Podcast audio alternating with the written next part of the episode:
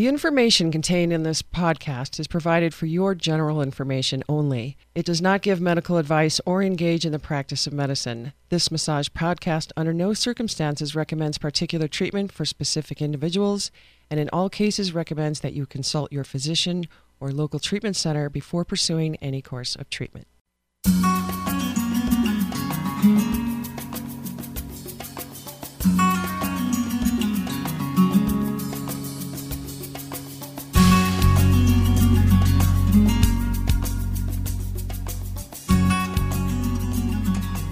Good afternoon, and welcome to the Massage Podcast. This is episode 29. I'm your host, Dawn Adkins, along with our producer, Jorge Cisneros, and Elaine Kalenda will not be with us today. You can, if you need to uh, check out our website, please do. It's massagepodcast.com. You can leave us a message on our contact page. You can also follow us on Facebook and Twitter or you can leave a voicemail or send a text at 303 656 9860. And today we have a special guest, Melanie Russell. She is our ethics expert, and she's been teaching ethics for 16 years, practicing massage for 27 years. She also works at the Boulder College of Massage Therapy. And we'd like to welcome you, Melanie. Thank you for being here. Thank you. It's a pleasure to be here. Tell us a little more about yourself and um, how you ended up where you are today. Mm-hmm. I think my interest in ethics goes way back to when I was in school because our program didn't have anything about ethics at all. No program, no intention. We learned almost all of our ethics kind of on the go. So, my motive always is to make it a little easier for people behind me coming through uh, to be aware, have a heads up, kind of know what to expect or how to make choices about it. Because at a time when I didn't get to have that in my program, I've, I've learned it kind of on the run, and it's a little bit more difficult to do that way. And again, it's uh, kind of a good thing to have some heads up about what might happen and how quickly do I need to make decisions, or can I buy some time to really help myself be most professional about how I choose to deal with a client and be ready for anything that might happen. So, my ethical concerns are not the way the law comes in, it's not the way the rules are either. It's really about my personal choice of doing the right thing. And so, I'm always interested in helping people find that for themselves in their own way of making choice. Besides that, it's good to be here today with two former students. So I'm really mm-hmm. thrilled to be here. Yep, she was our ethics teacher 10 mm-hmm. years ago.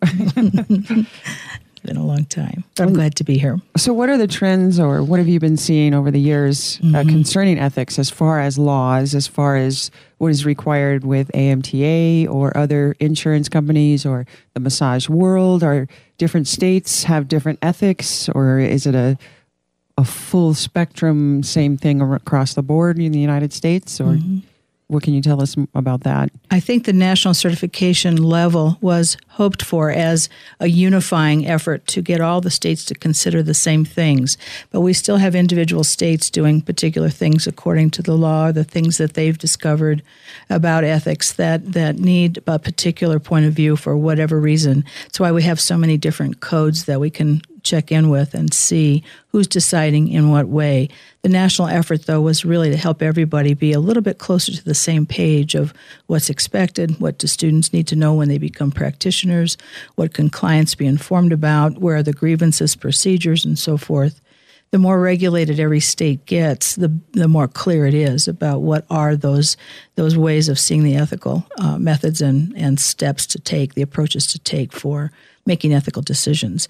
But we've come from uh, you know 50 different states having 50, 50 different ways of doing things, and even within different states, municipalities or cities might have different ways of doing things. So it's an effort to unify it the best we know how, still make it practical, and still consider what does everybody need to know.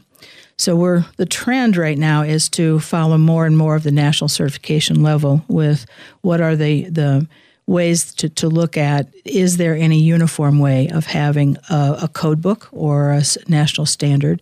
Each time you belong to a national organization you'll get a different code but they are if you look closely they're based on the same issues of how to be able to be effective and professional with what we choose to do. So we, I look for what are the terms that the state might represent for the, the way the legalities go in Colorado, I, have encountered mostly sexual issues, um, inappropriate behaviors for either the client or the therapist, and watching how to clean that up comes from what the law says about it. And the ethical choice that we put before students is still the best preventative measure we can offer. But then the law comes by and says, but you didn't do this or you didn't do that, not to us as teachers, but to practitioners.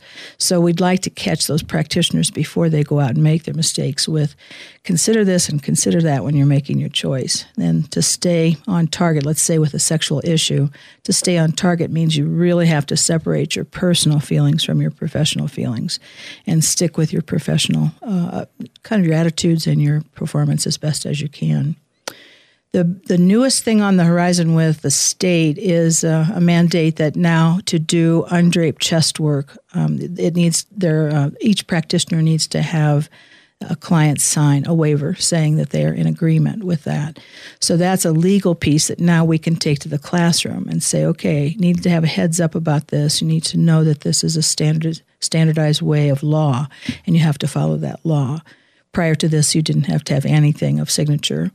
But when there's the vulnerability of a client on the table, it's kind of late to say, oh, by the way, will you sign this paper mm-hmm. for me? So it's kind of an intake question that has to be added now, and the paperwork needs to be done before the client gets on the table. That's where we can help train practitioners to be better prepared so they know that and are now abiding by that law. But that's the that's the most recent one that's come across our, our plates.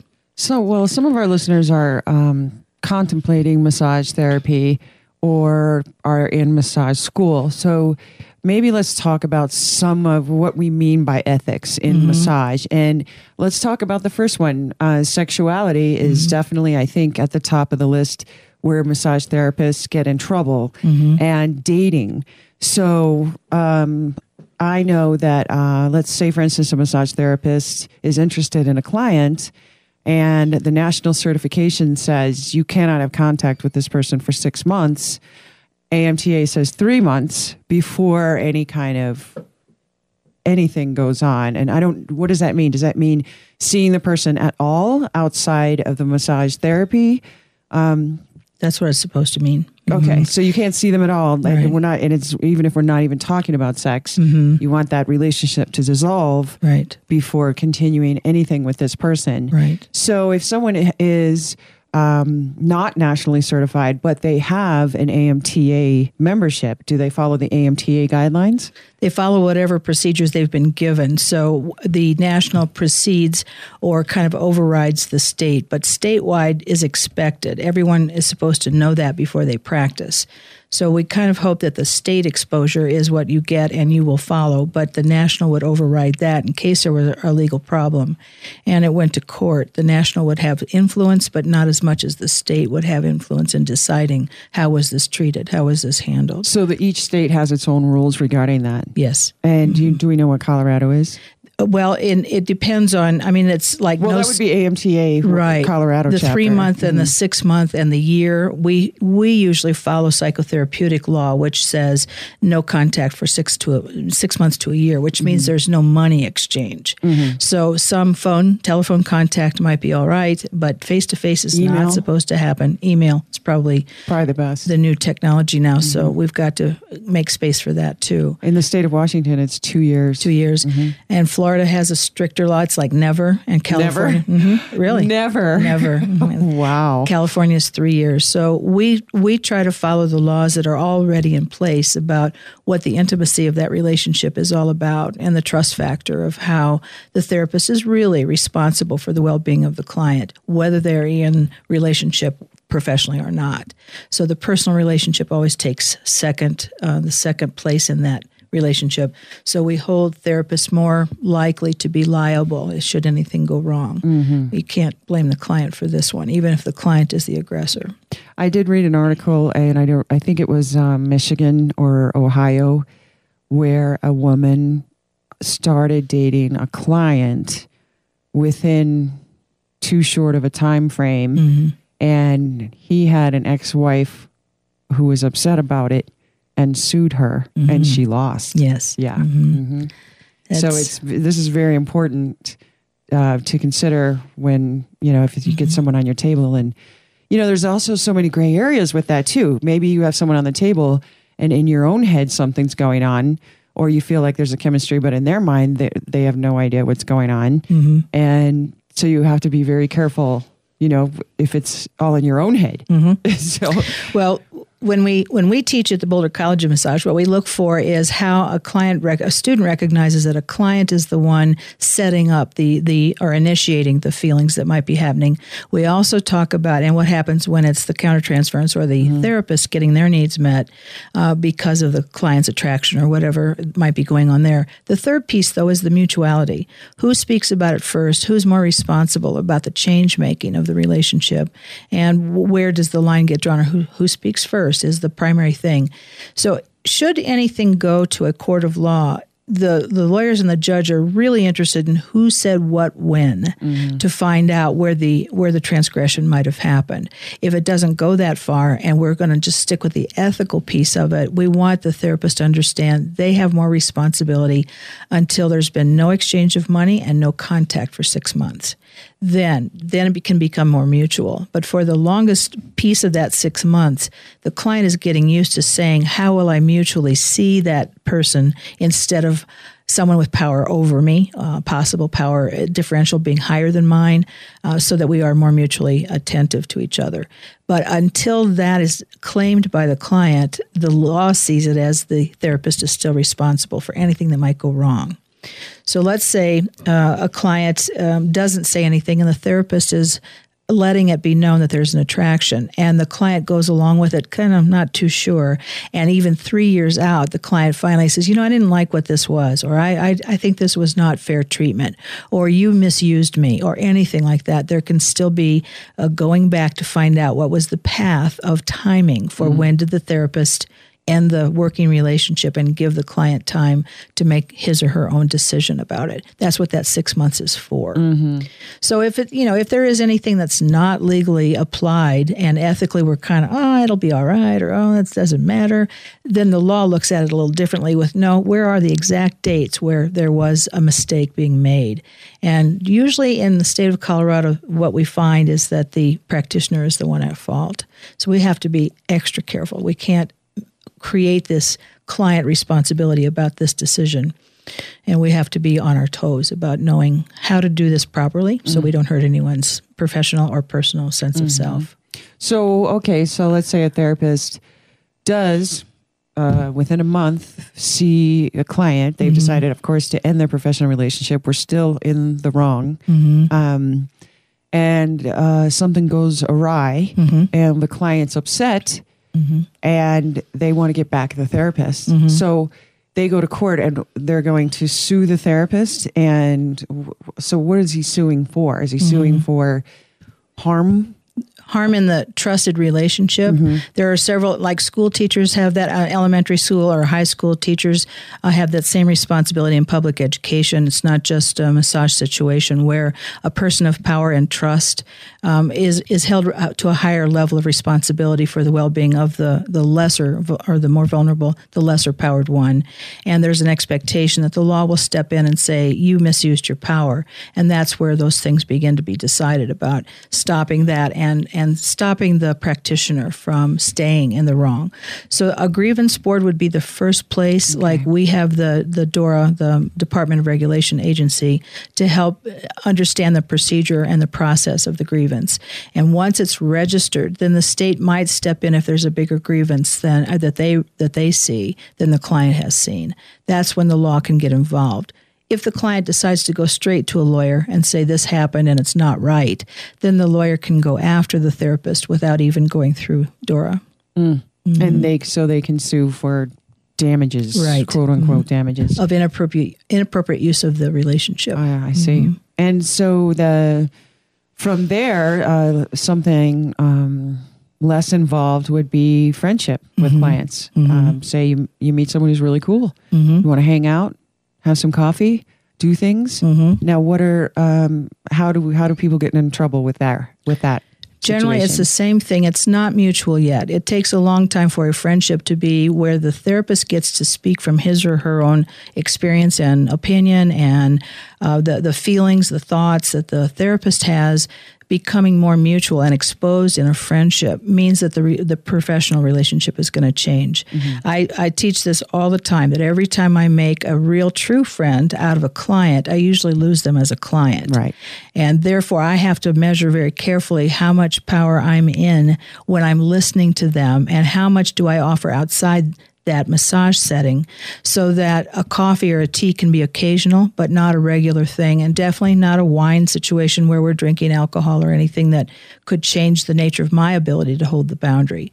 So I kind of feel like if there's more talking that needs to be done, I first check to see is this a therapeutic level that needs to have attention from a different kind of professional or are we moving more toward friendship conversation? I might not say it quite that formally to a client, but I have to determine that to make sure I'm not overstepping and uh, my personal and my professional boundaries, and I must maintain my professional ones to really hold in good st- in good status what the profession says about friendships and it's tricky it's not an easy decision to make and a lot of people that are my clients are also very lovely people that mm-hmm. would make wonderful friends mm-hmm. but i have to remember that this is a money exchange that means the power differential is always already set in their favor and i have to respect that mm-hmm. so they don't get hurt by mm-hmm. it well, and it does it does take time for that therapeutic sure. relationship to dissolve.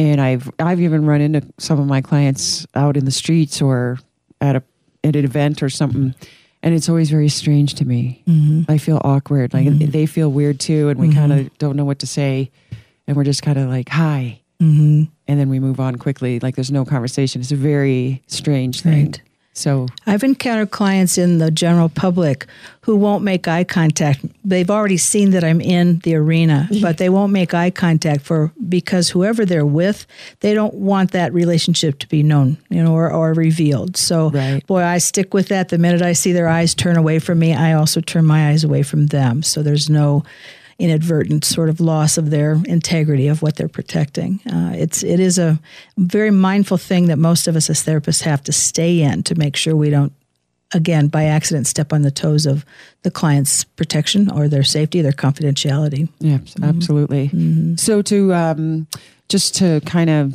wrap up that first section that we talked about um, summarize so if there are state laws with dating there are whoever you're in the your eh, your insurance carrier laws with dating and there's also the national certification for dating. Correct. And so make sure you know them and just go with the longest one. So if someone says a year, go with a year, mm-hmm. right? Correct. okay. That is correct. Yeah. It's it's advisable when we're not going to go into the specifics of the rules and the laws to know how to find that out. In other words, that's the biggest thing too is to be proactive in finding the information so you're not guessing. If you guess incorrectly and it does go to court, it'll probably bite you and it'll come back to bite you. So it's a good idea to pursue what does the law say about this if I'm unclear and and the rules look different per code book. You know, I need to know what what am I really working with here to make the best possible decision. Mm. I would always go first to the state's regulation agency and then to the national. How much things uh, have changed, uh, Melanie, from the time that you became a massage therapist mm. till now? Because I'm trying to to think about what we were talking here about the changes in the law. So I'm thinking if I've been a therapist for 30 years and I got my training 30 years back, things have changed. Uh, how much people keep up with ethics? How could see some practitioners out there can, can keep up with all these changes on the ethics field? I find that the questions that I get most often about the changes are if I'm going to move to a different state, uh, what do I need to know and where do I need to go? That's been, as a teacher, my biggest challenge is to find out all 50 states and what their requirements are. But as far as Colorado, I try to help students and practitioners to see that not a whole lot has changed, and some of the dilemmas are the same. No matter how long I've been teaching this, they are the same. We are all human beings, and our boundaries getting really close to each other creates the same need for propriety. So, sexuality, uh, body odor, um, the different things about the power differential, conversation, confidentiality. I, I, don't think those have changed one whit since I went to school. Not not at all, not really. But how people handle it or how how savvy they are about the law has changed a lot because regulation has gotten tighter. And I think that's a protective measure for both the therapist and the client. And I think it's valuable that there's protection for both. But then that takes into consideration that the therapist has to be very well informed all the time. So whether they change a lot or not, it's still our responsibility to find out what's new. What do we need to know? What what helps?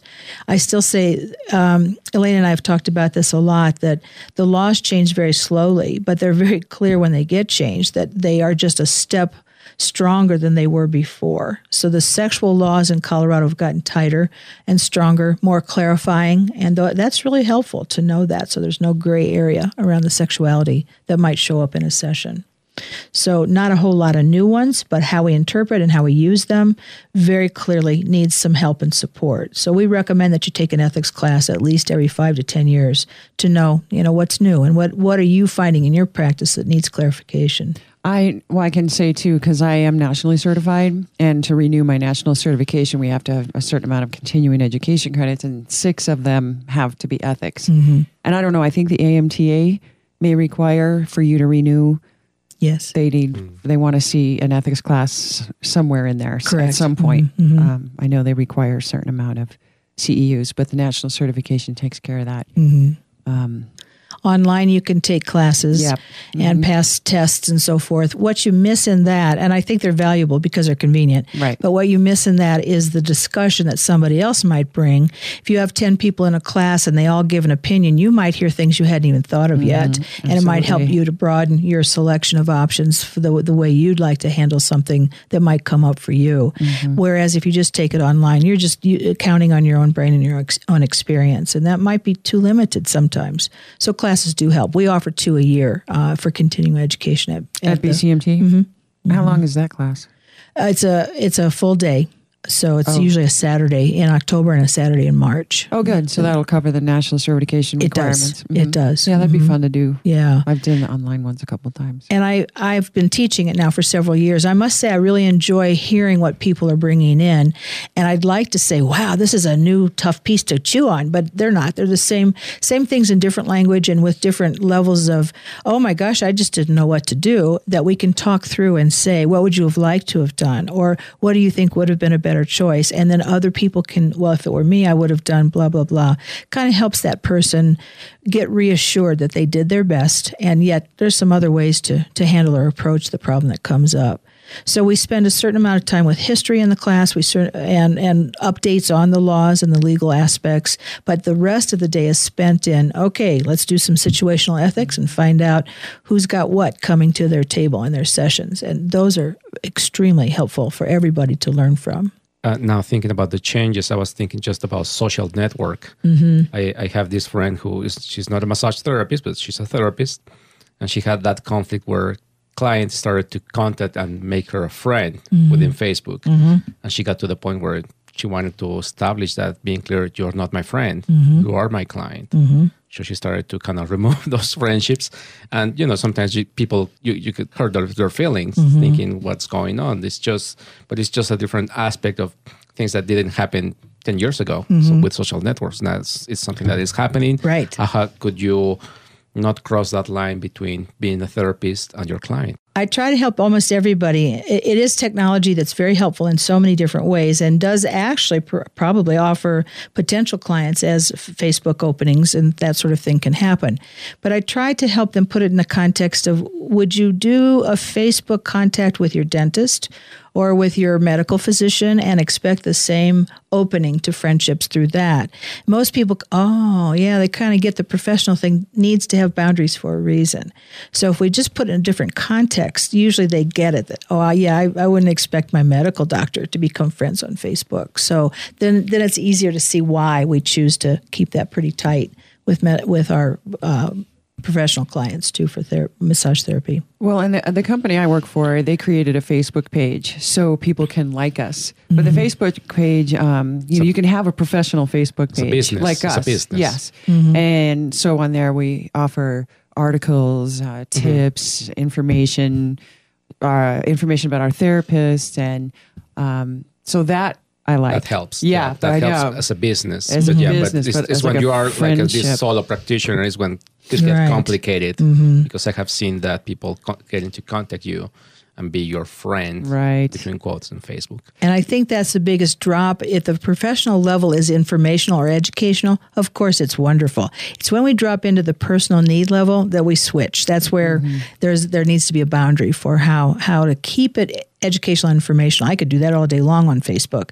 But the minute it's a f- personal question or a personal need getting requested, then I have to check into my mm, that goes a little bit beyond what my my defined area of professional is. That goes into the personal. Got to keep those separate. Yeah, it's constant. You have to pay attention. I mean, I catch myself little stupid subtle things that Mm-hmm. I catch myself doing with clients. I mean, not that's detrimental to their health or anything, but mm-hmm. yeah, the boundaries start to mesh a little bit and you're really friendly with a client or you know, the things that get talked about and you realize like I've totally caught myself turning it all around and mm-hmm. having them comfort me and mm-hmm. it's like, ooh. And it happens. We're human. I mean, that's Right, we do that and we're all going to make mistakes. So that's what we have our ethics coach here for. So let's talk about some of the other issues that people come across in ethics. We've mm-hmm. covered sexuality, dating, friendship, and mm-hmm. what are some other things that um, ethics covers? Mm-hmm. I think the confidentiality issues are huge. There is that thing of what if my mother is my client or my best friend is my client? Did we talk about that in a session or did we talk about that over coffee last week? Where you hold the memory of where each thing has to be protected is a sometimes a challenging thing for therapists. We're we're friends. Doesn't everybody know the same thing I know about you? And the answer is no, because in the session for therapy, something might come up that's very deeply personal and no one else knows about it. So remembering that when I'm in a social setting and not over overdoing my my ability to be confidential. I don't yeah, I don't want to do too many oops. Right, exactly. so that's confidentiality is a big one. Um, I think students sometimes who become practitioners have a, have trouble claiming their uh, their professionalism. Let's say a physician sa- writes them a letter and says, "I want all the records you have for such and such client. We're working on a case with this client, and I need all your records." Some practitioners don't know that they have the right of refusal. They do not have to send back records or copies of records to that physician unless it's gone through the client first to get permission. So that that confidentiality can't be broken either. In other words, there's a real line about even though that's a doctor and I'm a massage therapist, I don't have to yield to the doctor about how I hold my records for each client. So I need to remember that I have the power to say no, we need to get permission from the client or you need a legal subpoena for me to have my records coming to you. So that's a protective piece of confidentiality also that that kind of shows up from time to time. Let's see other issues. Usually we have um, kind of the advertising and watching advertising. A lot of advertising now also has the the technological range of going all over the map with how you can advertise, where your name and your business cards might show up. Um, people with not very good intentions might take your business information and put it somewhere you don't want it to be. In other words, in a in a publication that is about sexuality, you don't want your name to to show up. And I've heard of a few practitioners who said, I, I did not ask for my, or pay for any advertising in that magazine. Do I have a right to sue them? And it's like, that's a very, that's a lawyer's question to That's, ask. that's slander. Yeah, it is. If you have a situation where your name shows up in a place that you didn't agree to have it, but someone doing that to you just to, to play a joke or to you, misuse your information for whatever reason is something we have to stay uh, very attuned to also. To try to prevent that from happening.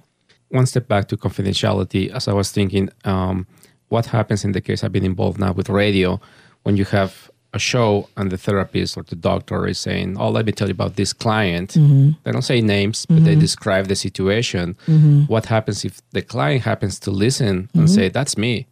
Can they sue the person? They can, and it's a, a defamation sort of thing of you. You put my characterizations in public, and even if you didn't mention my name, other people might be able to identify who I am. So they can take that to through the courts and try to find a way to get compensation or a cease and desist uh, sort of edict against the physician or whoever's using the information. It's no guarantee that you'll get them to stop, but at least they need to have that called to their attention that they misused a personal client's information and they had no right to do so.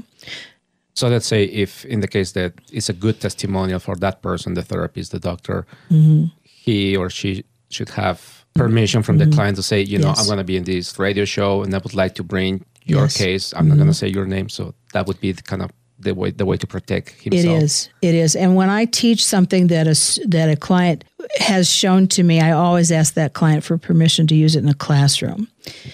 And I'll give you an example. This is a little bit of a confidentiality piece, but I have a client that I've had for years, and he's a really good, upstanding person. I think he's got a good ethical code himself, but he has a hard time relaxing, a really hard time. And he knows that we wrestle and fight with his muscles every once in a while. So I jokingly said to him, You know, next time you come in, you probably ought to have a beer before you come in. And we laughed, and then we kind of let it go. And then the more I thought about it, it's like, I hope he doesn't take that as advice. But he called me one time. He says, I'm really uptight. I know I'm supposed to come in uh, tomorrow and I'm not sure what I'm going to do, but I'm really stressed out. And so I said, Well, what did you think of the suggestion to have a beer first? And he said, Well, I'm, I actually think that will help me because that's when I really relax. Normally, I teach that you don't encourage anything about alcohol in, in the body of your client, but it worked with him. He, he relaxed we weren't fighting anymore to be able to get deeply into the tissue, and the result was quite good. But I asked for permission if I could ever use that as a teaching model of here's what you almost never do, but here's a case where you can do it, you know, or where it worked out. Sometimes I like to use those from my client base, but I must get permission from them before I do that. And I still say if I'm doing something like this where it would be a radio example, I would try to make sure that nobody could really identify who I'm talking about mm-hmm. Because I think that would help the client to stay anonymous too. Yeah. Thank you. Yeah, and most of the time when I, because I know, once I will just mention, hey, I have this client. Mm-hmm. You know, is I mean, we're always very generic, but I'm saying Right, sometimes, some, sometimes Okay. you know, I have heard people not here in our podcast, but outside on radio where they go into too much detail. oh, So I would okay. feel hurt as a client saying, you know, you're giving too much details, even if you're not given the name. Right. Mhm. You know, I, I, I'm thinking they could get in trouble. Just, I, I- I believe okay. they have good intentions most of the time, mm-hmm. but it's just when do you cross that line where Right. people can hear you or identify a person and say, I'm going to sue you because you mm-hmm. use my case. Mm-hmm. Uh, Well, let's ask because once in a while I'll have a, a client with an issue, and I have a client, another client with a very similar issue, and I'll say, "Oh, I have another client who has the same issue, and she did this or that." I mean, is that okay? As long as you're not advising or recommending from that example, it's like other people have told me this could be the, the case. Let's let's use the the urinary tract infection with what should I do if the if the client says, "Well, I've had a client who tried cranberry juice and it worked for the client very well." Well, since we can't diagnose and we can't prescribe, mm-hmm. we're kind of in trouble to say cranberry juice in the first place. Mm. But if we want to make it a generic and mm-hmm. make it so it could be applicable for the client who's asking, another client tried it and it really worked for her. Right, okay. You can say Sure. something like that. Yeah, or I mm-hmm. tried it. Mm-hmm. Yeah, Yeah. okay. You just have to be careful how you phrase it so there isn't, and in small cities or places where it's easy to identify by experiences Absolutely. being spoken, mm-hmm. it might be way too easy to identify who that is they're talking about. So you do have to pull in enough disguisers so it doesn't look like a specific person. Right. Okay. Good. Yeah. Once in a while, I'll do that, and I think, "Hi, am I allowed to do that? Is that okay? Well, I didn't mention names, so we're, she's mm-hmm. still anonymous completely. So mm-hmm. Do you remember from class the famous salad bar one that I used to teach? Mm, mm, can't No. remember that. ten one. years is a long. It was a long time, yes. I'm glad you still remember in me. Ten years, your brain cells are dead. No. But I think the the major one that I've used because I was in it is the the fact that I was meeting three other therapists for dinner one night and came into the restaurant and heard their conversations as I was coming in. And one of the three at the table while they were waiting for me to come in was talking about this awful client she had just had, all the trouble this client had created, and oh my gosh, she did this and she did that as loudly. I mean, I could hear it from the door as I entered. So I walked over to the table and I said, Hey, let's go ahead and get our salads and, and kind of let this conversation die down. But the person who was talking was still agitated by the experience. All the way around the salad bar was talking about the experience. And on our way back to our table, she turned and looked and looked at some of the people around our table, and guess who she saw? it was that client. You know, I vaguely remember that Yes, story. Yeah. right. Yeah. So as she was kind of choking, you know, on, on her own breath, we all got back to the table and she's, now what am I going to do? Since we were all therapists, it kind of helped to have a, a good base of, yeah, what, what are your options here? What can you really do? Had she not done something in the moment, I fear that too much time would have gone by for the client to realize that was public defamation Oh, she could and have could have sued her. So we quickly started throwing options like go give her a free massage or offer to give her a free massage, apologize profusely, put it in writing, do whatever you can to help this woman forget that this happened in this restaurant. I don't know how you recover from something like that. Right. though. Well, it was pretty humiliating, but she just very quietly went over to the client and said, You probably heard me talking and you probably recognized who I was talking about. I am so sorry. And fortunately, the woman accepted the apology and a free massage to, to replace the mistake that had been Oh. With made. her? But mhm. So she went back? Mm-hmm. I think that was it, though. I think the free massage was the last Okay, I was session. gonna say I don't even think Yeah. Mm-hmm. I'd go in for the free massage after someone talking to me Yeah. talking about me like that. but she didn't take any legal action, action. So I think it helped for this one therapist to have Mm-hmm. the rest of us there to kind of whoa, don't don't let this one go by. Well, I think um, I think there's a lot of people out there who don't really understand or know Mm-hmm. how much they could hurt us if they really wanted to. Right. Mm-hmm. And I'm grateful for that. So all the mistake, little mistakes I've made here and there that Mm-hmm. I probably could have gotten in trouble for, have been forgiven, That or not even known that I do, did anything wrong. Very So fortunate. yeah, so it's uh, it's good, but you never know who, who's going to come along. Who does know? I think ours is a risky profession for that very reason Mm-hmm. because I still say if a dentist works on your teeth, that's one area and that's the only thing that's going to happen. We don't expect any mishap any mishaps. I've heard of the uh, nitrous oxide mistakes of the the dentist being able to kiss a client while they're under the influence of a you know a drug Yeah. for for uh, or an anesthetic of some sort. But the idea to me is we have such personal contact and so much availability of personal information that we have to be double careful about Mm-hmm. keeping clear of our with our boundaries and protecting that client at all at all costs that And ourselves. and ourselves right. Uh, Yeah, and you know, sometimes I tell people, um, I'll be if I've had a string of very busy days, and I'll I'll spend a day and a half uh, holed up in my house and just doing what I need to do, eating good food, walking with doggy, and um, people just don't really understand how much it takes to be a massage therapist, mentally, physically, spiritually and emotionally and emotionally Mm-hmm. to keep ourselves intact.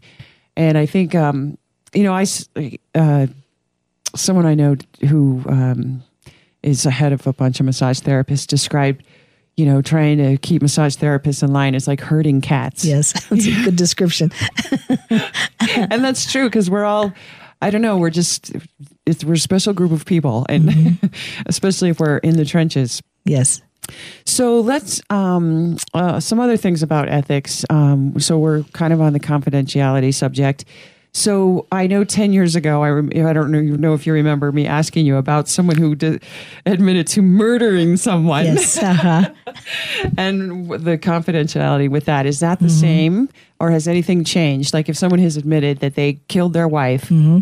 Are we supposed to not say anything? or any crime. uh, Or Any any crime. any crime Right. that's very scary or Right. that should be reported? I know I've gotten paid a couple times from a criminal who is using um, drug money, you know, to to have the massage to him, pulling out a roll of bills and saying this is from my last good drug With trade. all this white powder on it, Right, and I up. I kind of wonder what I'm what I'm involved with. But well, that's let's that's a guessing. You don't know for right, sure. Right. Okay. The the biggest thing that you're checking into is the the legal accessory possibility that you know or you have awareness of some activity that it might be illegal. Mm-hmm. Fortunately, on our side is the fact that everything we get is hearsay. If we didn't watch the murder happen or we didn't watch the drug tra- transaction, Gotcha. we are not responsible for Okay. it. We are protected by client therapist relationship privacy uh, when we have heard those things. But I've got to say to you, years ago in my private practice, I also heard of a woman who killed her father and described to me in great detail how she did it. Yeah. Um, and I immediately, as soon as the session was over, I found an alternative healthcare lawyer to Yeah. speak with. And without telling that person my name, it's like, do I need to have an appointment? Because this is a big thing for me and I want to talk about this. He gave me advice over the phone that was just, no, you're not liable. You didn't see it. So Okay. you they couldn't prove that you knew the truth about the event. So that that got me off the hook for the legalities of it. But then there was also this, but what do I do? Yeah, Yeah. with this information because I mean, she a lot to confessed to you. Exactly. And I said, if she hasn't confessed to anybody else, is there something that needs to be done or known? And he said, no, you have no right to take that information to anybody else. So you, you cannot reveal that to anyone. So then I said, so just what about me? And he said, well, you go to a psychotherapist and download for a while and then let them decide what they're going to do with the information for Yeah. their own processing. and he said, it's got to, it's got to kind of Push just it off to someone else. to me, it was a matter of uh, kind of finding out that she needed a place to let go of it and I could let go of it too. I didn't need to do anything Yeah. with it. And once I was safe with the legal aspect, then I I learned to just let go of it. But again, I mean this this woman happens herself to have died since then, but I look at that with now I can use it as a teaching tool Sure. to see how extreme this can be with Mm-hmm. where it might take us with what we have to watch out for. What about somebody who's planning a murder? Mm-hmm. Like I Again, intend and- to and kill another- my wife. Right. Another thing that fits into that is suicide. You know, if they're Yeah. planning a suicide, you know, what what responsibility do we have? Almost always, I say, will you wait 24 hours before you act on it and give yourself time to really think of the consequences and think of what might happen? Uh, That's as much advice as I feel safe to give, but it still gives me a sense of if they've thought about it, slept on it, maybe things would look different the next day. If they carry it out, I still have client therapist privacy to what the conversation was. I would just hope that I can convince them to really think through. Are you sure this is what you want to do?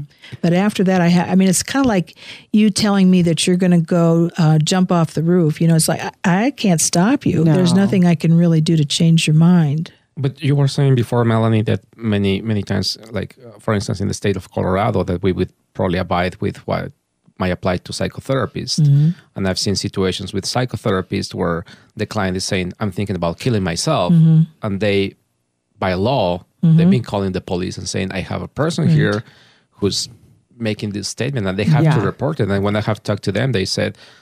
If I don't do it and this person goes ahead and move forward, then I then I get in big trouble. Right. So would it be the same they're situation trained. here? They're trained to do an assessment that we're not trained to do for psychological soundness and what their clients are telling them. And my guess is since they don't have the body issues, what they have to figure out is the psychological well being of a person, again, that we're not trained to know how to do. Mm-hmm. So they're held to a higher scope of practice within what they can speak about. And they do have they do have an obligation to report anything that might harm a child or harm a human being, human life. And they take that a lot more serious, but they also know how to find the questions that get to the truth of are you going to act on this? That we don't have responsibility to either ask, and in fact, it might be a little prying if we asked it. Um, we can hear that and offer our best wisdom about, gee, can you consider that a little bit before you do it? But we can't say stop or I'm going to report to the client because we, we legally don't have the right or responsibility to do that. One Moral- more murder scenario. Okay. Okay. So let's say the client says, I am going to kill my wife tonight. Mm-hmm. Next day, you see in the paper his wife is dead and they can't figure out who killed her. Mm-hmm. Can you call the cops then? I think, can you make an anonymous call? This is where ethics changes from how we do the right thing to, to the legal expectation. right. If if that if that person is not caught and doesn't come up to I mean they're going to be a s- suspect probably, but if they aren't and they don't say did anybody know about this, if they say my therapist did, it still falls under that privacy act of no revelation need need to happen I'm not going to get in trouble. Right. Okay. Mhm. I'm not going to get in trouble. But if I wanted to turn him in, could I? well, that's that's where ethics is different than law. Yeah. Ethics is still a personal choice Okay. about a professional behavior. Gotcha. Mm-hmm. But then I, Yeah, you can worry about other things. Let's say I teach 100 people the same thing that we just discussed. 50% might say, I'm not doing anything, and 50% might say, I'm going to report.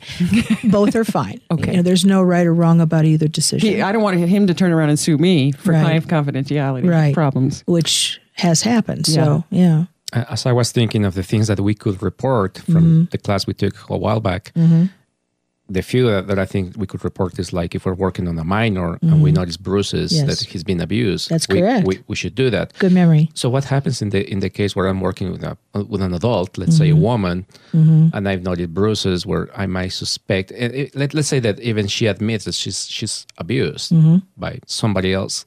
Can I report that, or still I No. cannot? I can urge this woman to do her own reporting or to at least take care of herself with are you sure this is the safest possible place for you to be? Do you do you want a repeated episode? You get to decide that, but I just want you to know a repeated episode might happen. Do you know what you want to do about this? I still give the authority and the power to decide what to do back to them, but I'm not legally obligated. She could really be clumsy. What I have a hard time with is when I see a, a hand wrapped around the arm and bruises it, and I can see all the five fingers that bruised the arm, and I know it was a hand that held that person. I have a hard time with that. So, what I try to do is urge the client to choose to do something about the fact that they might be abused. That's and that's such a tricky situation. Yeah, abuse is a huge issue. A lot of women are, uh, you know, they've been. It's like the army; they get stripped down emotionally and spiritually, and uh, a lot of women, even if the cops came, they would choose to stay. So that's something that they have to come up with. Very individual choice. Yeah, they Mhm. have to be empowered themselves to do it. Very rarely can someone step in and save them. It has to be their choice. Right. So to go back to the reporting thing, it still is a measure of I can't because if they are making an adult choice, there's not much I can do about it.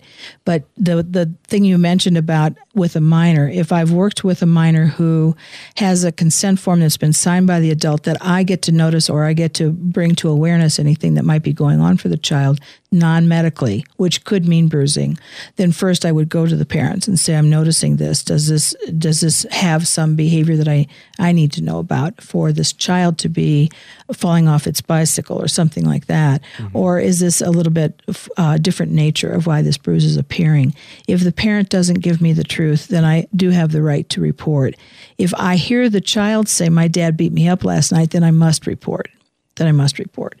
But that it really reduces my likelihood that I'm going to report if the parent is there and denies it.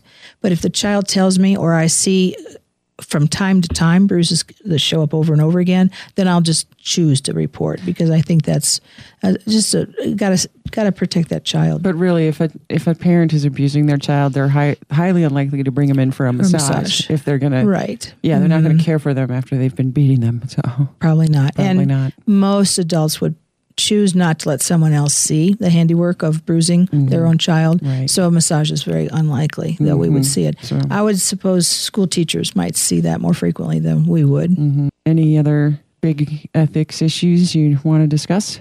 I think not. Off the top of your head. I think the the usual things that keep coming up in classes have to do with uh, do we talk too much in a session or do we not talk enough? How do we choose the levels of talk? Do we initiate or do we wait for the client to initiate conversation? How deep do we go with it? When do we decide that it's psychotherapy instead of just general talk? A lot of those things come up with uh, the within the classroom arrangements that I have with students. Um, and most of them, I'm speaking about continuing education now, they're already professionals, so they've had experience with that. Students often have a hard time checking into what might happen or what could happen. So practitioners that come in for continuing education have already had some time to find out what are the patterns that I really want to know about. Yes. So they're actually learning at a different level.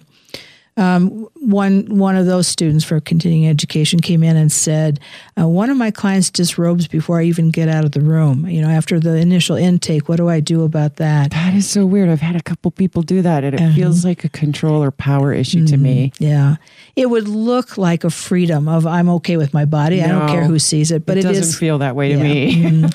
it's kind of a really a sense of I'm going to either rattle you because I enjoy it, or I'm going to just do what I want to do, you know, Right. I want control of this session. I session. even had a uh, someone who was a massage therapist. Oh, really? That's a little too familiar, isn't it? To Yeah. be to be thinking that the boundary is that low that they could do do that because you understand or whatever. I wanted to ask you, who gets in trouble more often, men or women as therapists? Well, unfortunately, it's males, and m- more reports show up. It doesn't mean things aren't happening with female therapists too, but my guess is there's a lot more reporting that goes on with males' mishaps, uh, male therapist mishaps. Um, I, I looked this up a little bit um, some time ago to check to be sure I was correct. I look for the reporting in, in at least Boulder County, and most of the reports are from female th- clients who've been sexually teased or invited or um, found out that there's some sexual aggression going on in the session that they didn't agree to or didn't say yes to, and they found it to be um, unacceptable. So they're usually the ones that report. Then there's usually an investigation to find out if there's any other uh, things on record about that male therapist, and then they approach the therapist with, "We've gotten a, a complaint about you," and it goes further than that. The client has to take action that's legal for a lawsuit. Have you seen any? What kind of um, grievances have you seen against women therapists? Like, uh, have you seen any? And It, it is very rare, but it is a sexual tease Uh-huh. if men are going to speak up about it.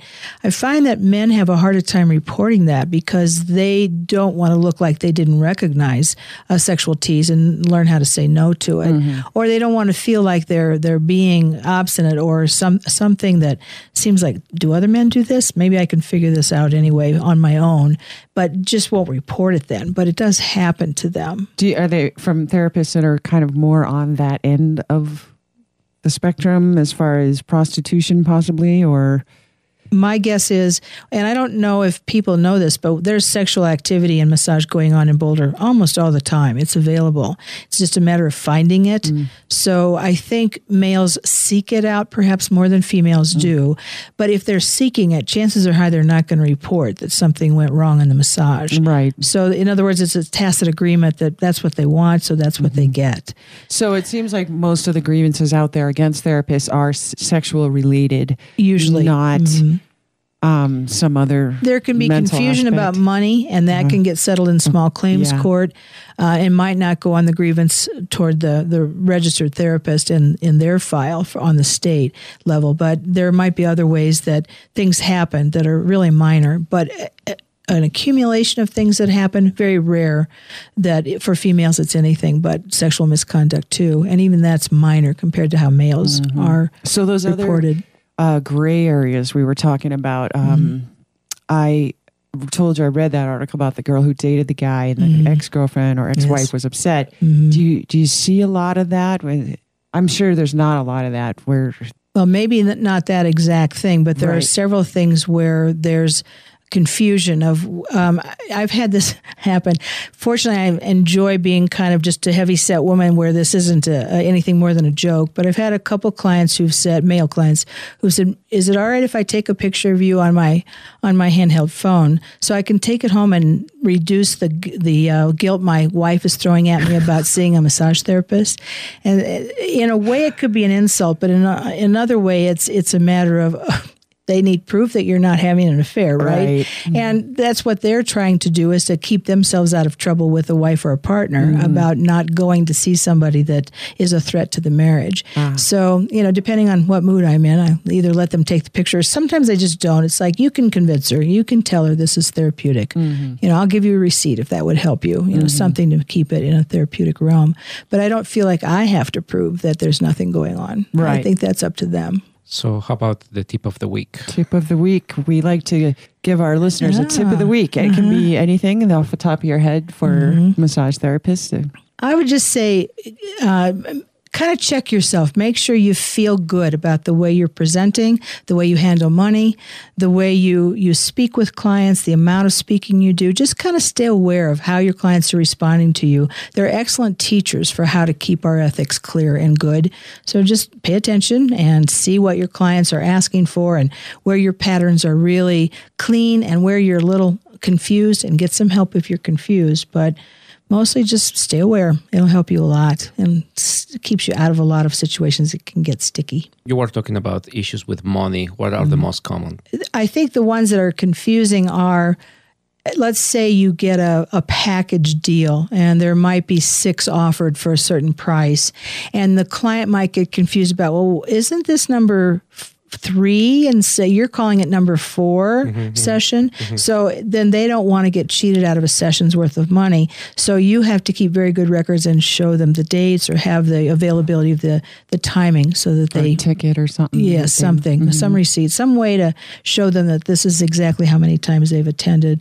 Um, tips are confusing for some therapists. You know, how much is a good tip and how much mm, kind of goes over the line with now is something expected because they gave me half as much as the massage as a tip. You mm-hmm. know, as something expected next time. Mm.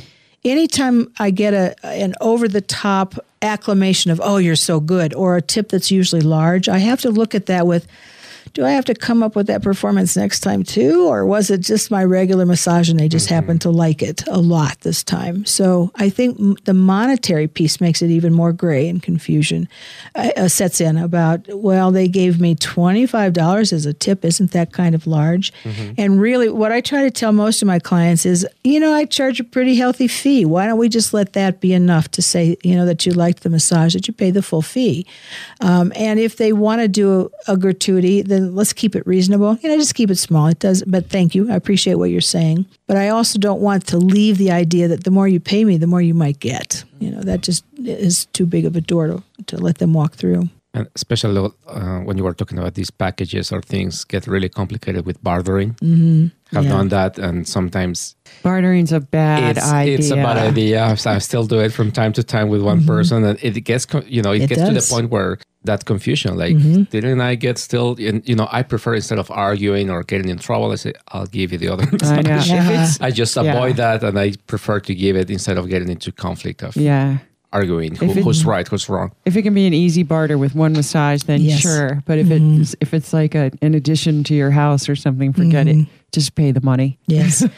I use the one in class about getting haircuts, and then the haircut doesn't have the same dollar cost as the massage. And how are we going to equalize that? And then does it become more product or more service? Or, you know, how do we get it to be balanced out? Two haircuts for every massage. I mean, you know, there's a lot of ways to work it out, but even like unless you're keeping massages. unless you're keeping excellent records, sometimes it gets a little confusing about who's done what and who still owes. Melanie, we'd like to thank you so much for being here today. Well, thank you. What We a covered- privilege to be here. We covered a lot of good things. And um, is there information for, for Um, any reason? Yeah, the exactly. If you'd like to share, you, if you'd like to share your information, Melanie, I don't know if Sure. your phone number or anything that you We'll would put like. a link on our website for that at Okay. massagepodcast.com.